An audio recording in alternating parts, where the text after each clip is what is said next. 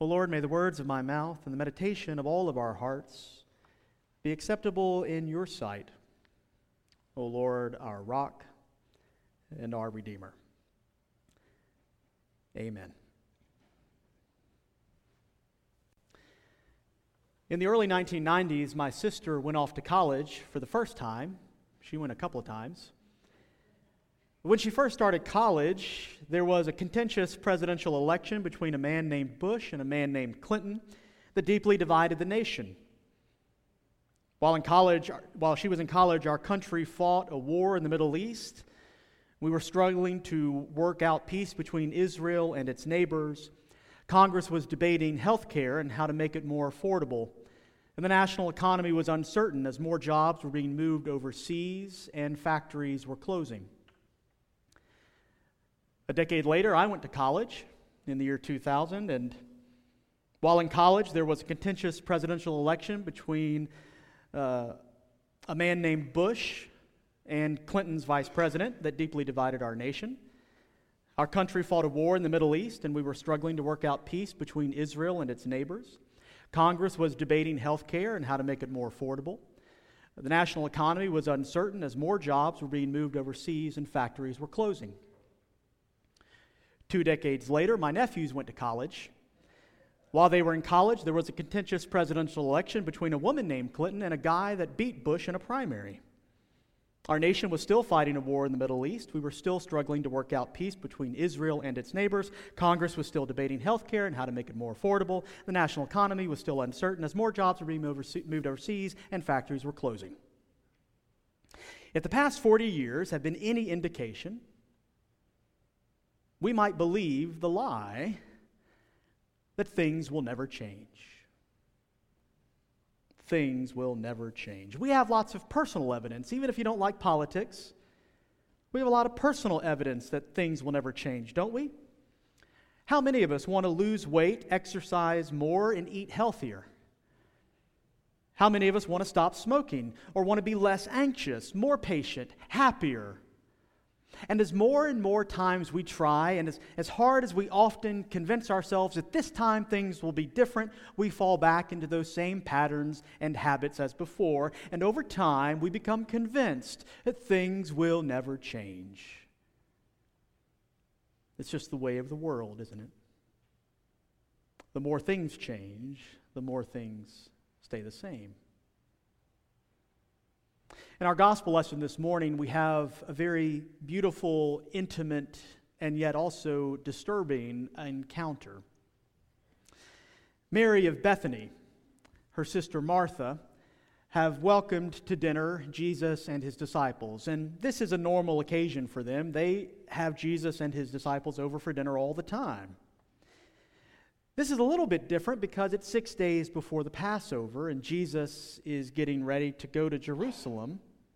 And they sit down for dinner. And Martha is doing her thing, serving dinner and getting everything ready like Martha does. And then Mary comes over and opens a bottle of perfume and pours it over Jesus' feet, and then lovingly dries his feet with her hair.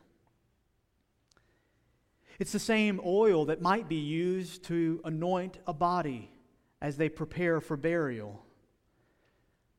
And so there is beauty, and yet there is pain in this moment. There's the beauty of love and adoration, but mixed with the pain, what is Mary doing? Does she know something that we don't? It seems to think that Mary might be under the impression that this is the last time that they may see Jesus. Mary has this almost prophetic sense that Jesus' mission will soon bring him into conflict with the religious and political leaders of Jerusalem. Now, she knows that Jesus will not give up. But she also knows what is likely to happen to Jesus. She has seen and heard countless people who have tried to speak up for the powerless only to be crushed by the powers of this world. She believes in Jesus, but she seems to know what will happen to him. Things will never change. And so she lovingly anoints the body of her Lord. Now, Judas Iscariot can't stand any of this. He calls it wasteful. He says the perfume should have been sold and the money given to the poor. And he has a point, right? I mean, Jesus is always going on about helping the poor and feeding the hungry and, and giving away our possession. And here's Mary pouring hundreds of dollars of perfume onto the floor. How wasteful. And so Judas objects. Now, you and I get let in on a little secret that the other disciples don't know yet. John tells us that Judas has been stealing out of the disciples' treasury. And so Judas isn't really concerned about the poor. He's concerned about his cut of the money. He sees his profits spilling out on the dusty floor of that house in Bethany. It turns out, wouldn't you know it, that Judas is one of those holier-than-thou hypocrites who points out the faults of others, all the while plotting and scheming for how he can turn things out to his own benefit. Things will never change, right? Not even the sweet perfume can cover up the stink of Judas's hypocrisy. We always have people like Judas. Things will never change. Now, of course, the whole group turns to Jesus to see what his response will be between this conflict between Mary and Judas. And like a good rabbi, he quotes from Torah. From Deuteronomy chapter fifteen, verse eleven, you will always have the poor with me, with you. You will always have the poor with you. And then he adds, but you will not always have me. Now, uh, many preachers have used this as an excuse not to give anything to the poor, right? Because Jesus said, look, you're always going to have the poor, nothing you can do about it, just move on about your daily business. But that's because we haven't committed the text of Deuteronomy to memory like the disciples would have. If I said, for God so loved the world, you could fill out the rest, right? Well, do you know that Deuteronomy fifteen eleven has a little bit more than just that part?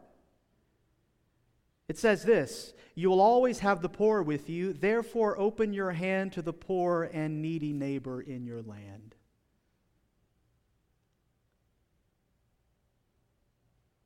You see, Jesus indicates that he'll be gone soon. Gone from them, and that they'll have to show their love for Jesus in different ways. Let Mary show her love in this way, and you show your love by the finishing the commands that I have taught you. For Jesus, serving others and loving him are not mutually exclusive. In fact, it's precisely what we're called to do. Because things will never change. We will always be called to the work of loving Jesus by loving everyone that Jesus loves. Some will do like Mary. Some will do like Martha. Hopefully none of you will do like Judas. But all of us are called to love and serve the Master with whatever we have. And that will never change. One last thing. Has anyone else noticed there's a dead man sitting at the table for dinner? Lazarus is at dinner with them. This is Lazarus' house. In case you didn't know or you forgot, one chapter earlier, Lazarus died. And Jesus raised him back from the dead. And there he is sitting at dinner. As if this is the most normal thing in the world. Things will never change. Tell that to Lazarus.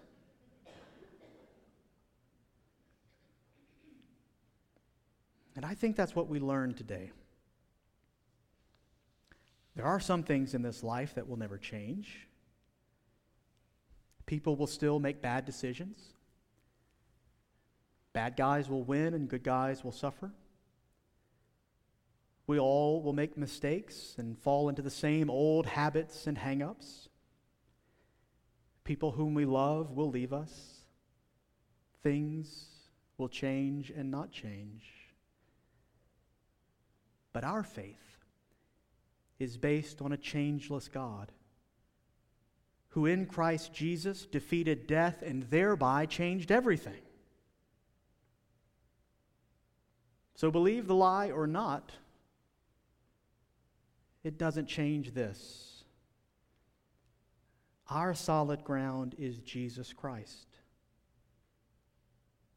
And nothing will ever change that good news. Let us pray. Almighty God, we give you thanks. We give you thanks that you have called us into loving service through your Son, Jesus. That you have called us to be his disciples and to follow him wherever he leads. We are grateful that no matter, no matter the powers in this world, no matter the mistakes that people make, not even death itself is a barrier to the love of God in Jesus Christ. And so we thank you for the things that change and the things that remain the same. You are our solid ground, our faithful God, and our Lord forever. Amen.